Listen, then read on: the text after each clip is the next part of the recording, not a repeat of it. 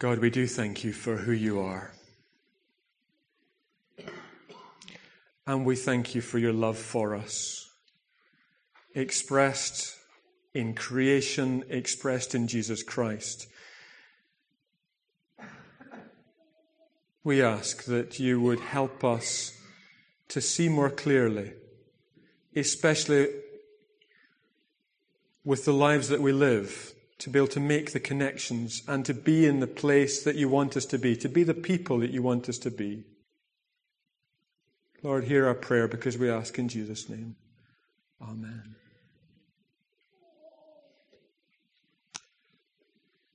Praise. I wonder what this word conjures in your mind. In recent years, praise has been to the fore in schools as a means of bringing the best out of children. That's fantastic. You're doing really well. You're a star. Thumbs up. Educators have appreciated how important it is to build upon that which is good rather than trying to take things apart. Encouragement seems to be so important these days, particularly in schools and education, much more so than when I was a lad. Praise, maybe it's something with, um, with, with, animals. If you're teaching a dog, you seem to, we've known for a long time that praise is a fundamental aspect of that. You need to praise the animal to teach it how to behave and to learn.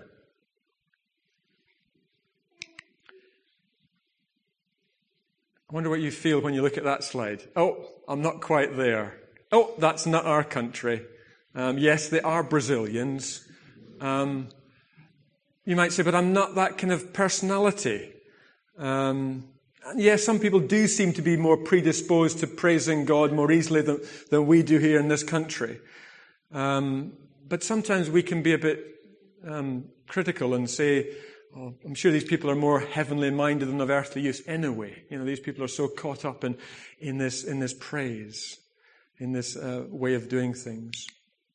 Praise. Some religions by their way of calling people to pray and praise, offer, desire, require an obedience. Three, five times a day, is it that as a Muslim you're meant to pray and praise God? A pattern for living.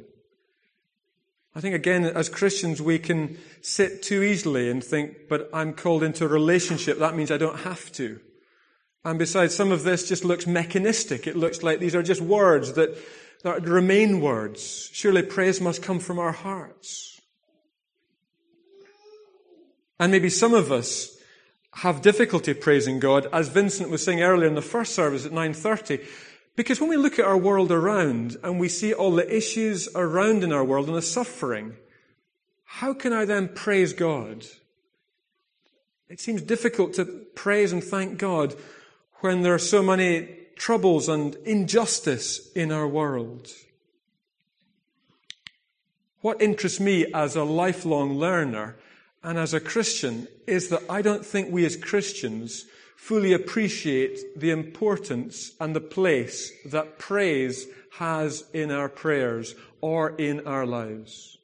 And I want us to take a moment this morning to review that and to ask ourselves, what is praise? What we're doing when we pray?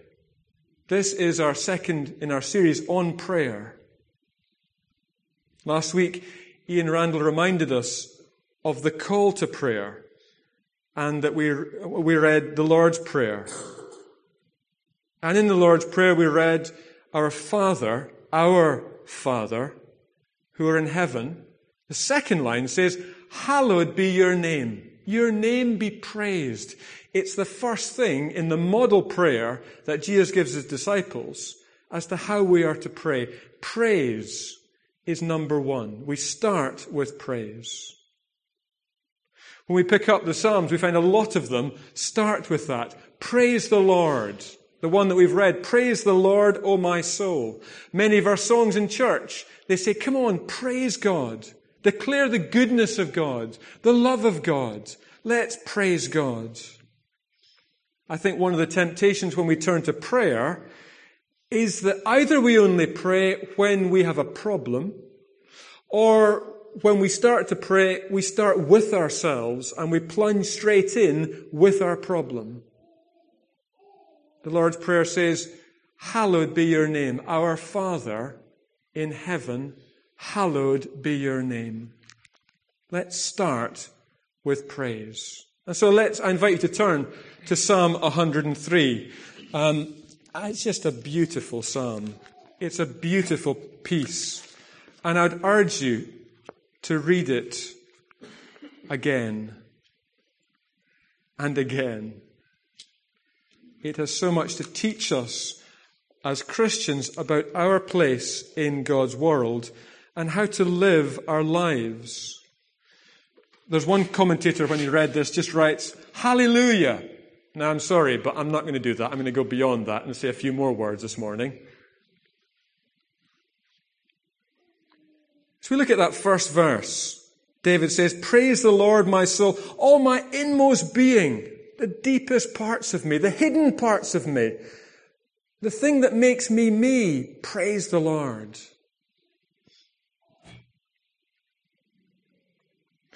We might be look at that and think, my goodness me, to start at such a point, wow, what a spiritual giant David was. He clearly was on good form. He clearly was blessed by God. He clearly had a moment where the gap between heaven and earth opened and the, the light went on. And he's in spiritual ecstasy by starting this psalm by saying, Praise the Lord, my inmost soul. However, I might suggest to you that he's not in that. It's, it's possible he could be in that place. But he's a human being. He might well be like you or me, and it might be either a declaration or an exhortation. He says, Come on, my soul, praise the Lord. He's taking himself in hand and saying, Come on, with everything I am, let me praise God. That's how I'm taking it this, taking it this morning. Praise the Lord, my, in, my inmost soul. The psalm reminds us that all of creation was created to praise God. And we were created to praise God. We don't say that in a demanding way, but if we acknowledge that God is the source of life, then to praise God is to recognize this. Through praising God, we recognize who we are, who God is. We are in a good spiritual place. Psalm 103 goes on, as you will see, don't forget all his benefits. David begins to count his blessings, if you like. God has forgiven something, if you look further down. God has healed something. I'm sure David's thinking of something specific when he's mentioning these things. God has brought satisfaction and God has brought vitality to, to, the, to the psalmist's life. But looking at the psalm as a whole, David goes on beyond that. He starts off with his personal prayers of praise. But the psalm opens out and begins to be something that speaks of a community. And David says, God, we, I thank you and praise you for the way that you've led us as your people. This revelation of you is too much for me simply as an individual. And by the end of the psalm, he's calling on the king's supernatural courtiers to join in with this chorus of praise. Come on, all you angels, let's praise God all of creation, let's join together and say hallelujah.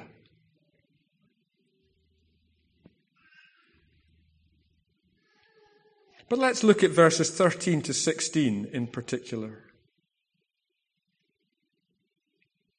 Words I read often at a funeral.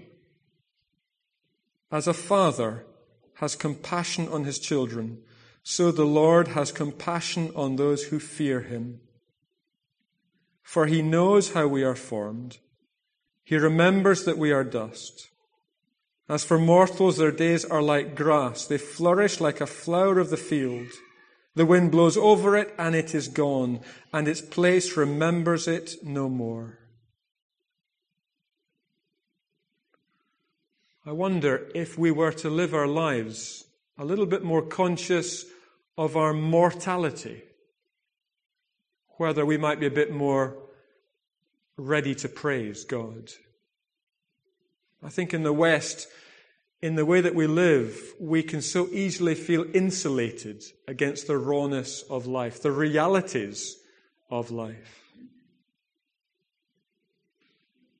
I go back in my memory to when we were in Congo, and every day the students gathered, and it was different ones every day who uttered as a, almost their opening prayer, God, thank you for the breath that I have in my lungs this morning. Thank you that my heart is beating. Thank you that I'm alive. David paints this beautiful picture of a wild flower, helping us to see the vulnerability and the mortality and the beauty at the same time. And sometimes maybe the beauty and the gift that life is, is sometimes best realized when we are undergoing times of suffering or in a difficult place. None of us wish for suffering in our lives and yet, as Christians, we're called to, to live a life in which suffering is never too far away. Paul writes, carry around in, within your bodies the suffering of Jesus Christ. We talk so often about the death of Christ. Are we not touched and humbled and inspired and changed by this grace that lives within us? The grace of the Lord Jesus Christ. And so from that, true Christian praise is not simply empty phrases, but come from a heart that is changed, inspired.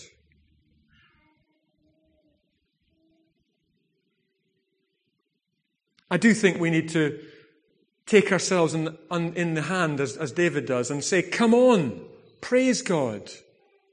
I think we need to do that. We are so presumptuous by our lives and our lifestyles. With this regard, there's one thing I want to say, and one major point from this morning's talk is that praise takes us to a different place.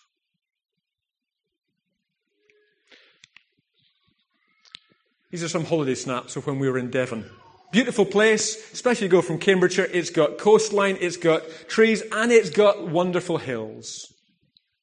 Now we arrived just at the foot, there's a, there's a cricket pitch there, you can sort of see the markings of it in the green space. And we arrived, it's beside Lynton in North, North, North Devon. And we arrived there and we saw this place. Immediately, I don't know if it's me, it's my son as well, you want to climb it. And it's very climbable because it's, although it looks, it, it is fabulous, it is climbable. And yet we, we got out the car just at the bottom, you see the road going along there. Um, and when we, once we parked the car, whoa, we realized it was quite shingly. You know, it's that kind of stuff that you're going to try and climb up, and yet there's a few signs saying don't climb, whatever. But you wanted to climb, and you knew it was going to like be difficult. And we were just looking at this, and Rory is kind of like, well, not halfway up, but he started on the climb to go up. He was that desperate to kind of do this, to take the challenge on, to get up this hill. When somebody was coming down the other way, and very kindly and thoughtfully, they said to us, actually, don't go this way. Round the back of that hill, there's a tarmac path that will take you there. and we went back down a few steps and round it, and there there was this beautiful wee path that kind of wound its way up this hillside and even took you right to the top.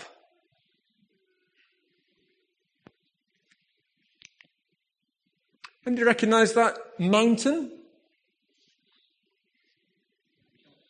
Sorry? It's Mount Snowdon, is what it is.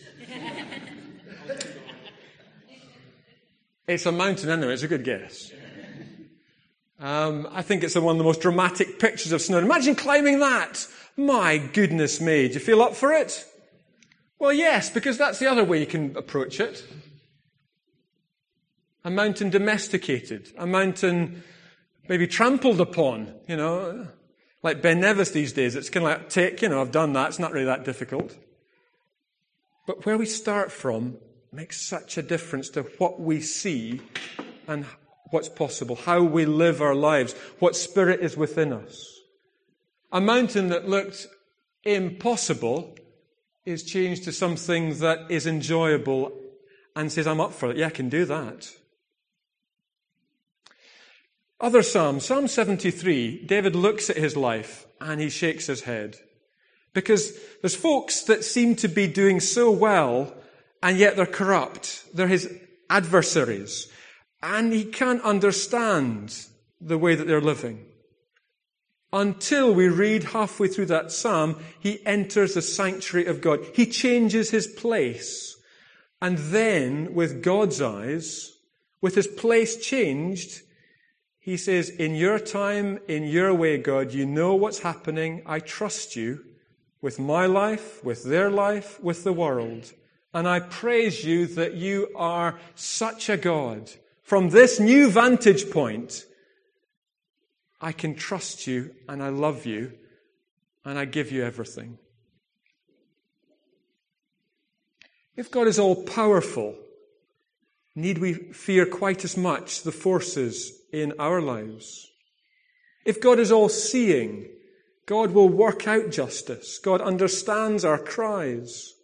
If God is good, why do we get quite so anxious about things?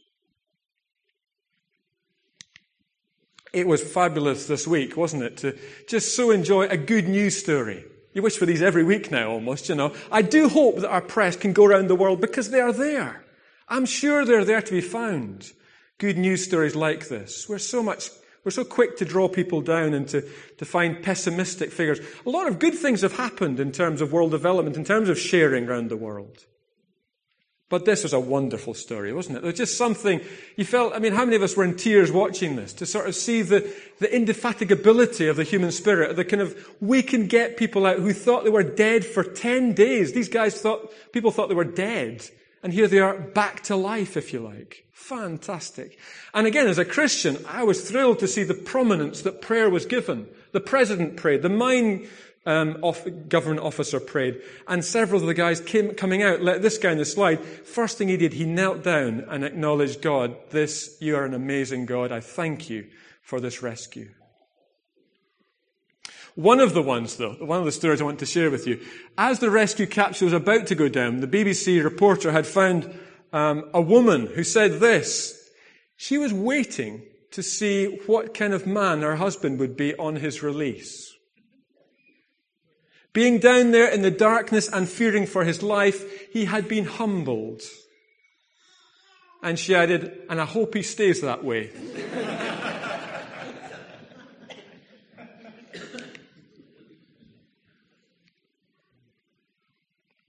this is one of the problems I think that we face in the Western world. We're not easily reduced to prayer.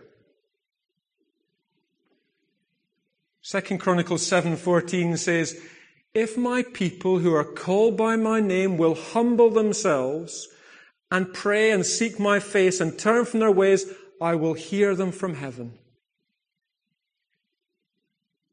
If we declare who God is and live remembering that we are mortal, not immortal, as the Psalm 103 reminds us, what, might, what mountain might there be that faces us in our lives at present? It might seem completely insurmountable from our vantage point.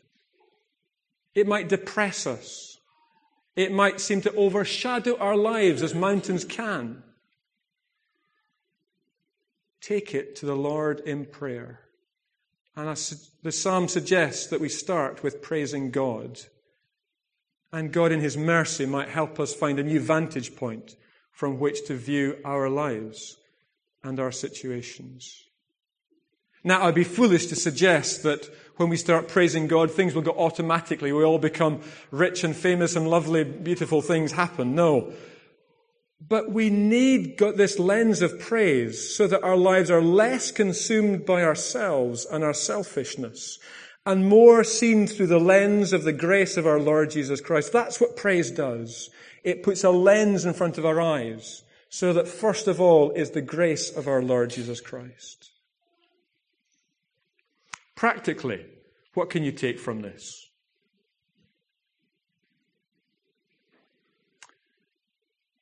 Do you sing in the shower? Why not? What about singing some of the songs you've had this morning in the shower? First thing in the morning. You're a rubbish, rubbish singer? Okay. What about the Lord's Prayer? What about saying that first thing? Before we allow the news of the day, we switch things on, suddenly we allow things to invade our minds. Why not give that first moment to God in a small way, in a quick way, but just fill our minds and discipline our wills to say, You are the creator of all things. In you is love and goodness and kindness and perfection. I want to live in relationship with you today. What about counting your blessings? What about at the end of the day, looking back and saying, just taking a moment, just taking a moment and saying, Thank you, God, for what is there in my day? I want to finish by telling you a story of a colleague of mine who was feeling a bit disgruntled because they hadn't been received quite the way they felt they should be. And they were quite irritated by this, and you know how your mind plays on you with these things. And they've been lying in bed, unable to sleep, and things. If situations had gone different, and I might have said this, they finally at three in the morning got up, and they wrote this. They got up and they looked out the window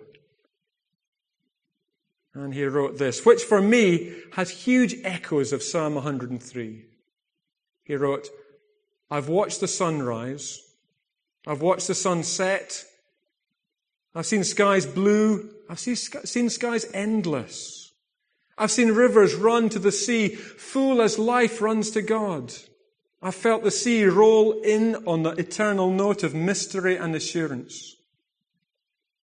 I've heard the cry and the gurgle of the newborn. I've played with children. I've rocked with grandmothers.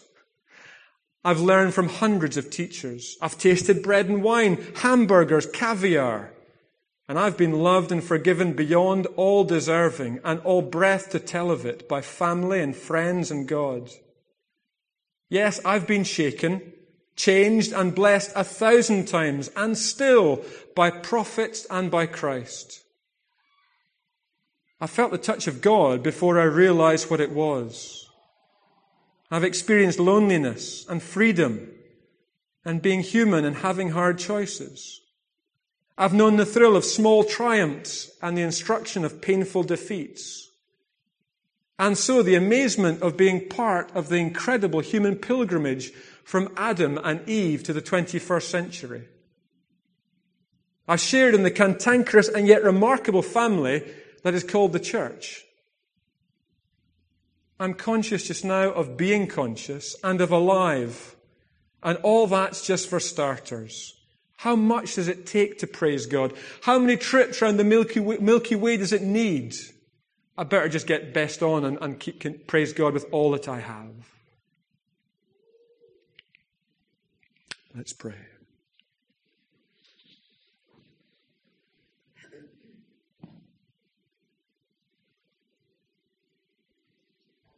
God, we want to live our lives in a higher key.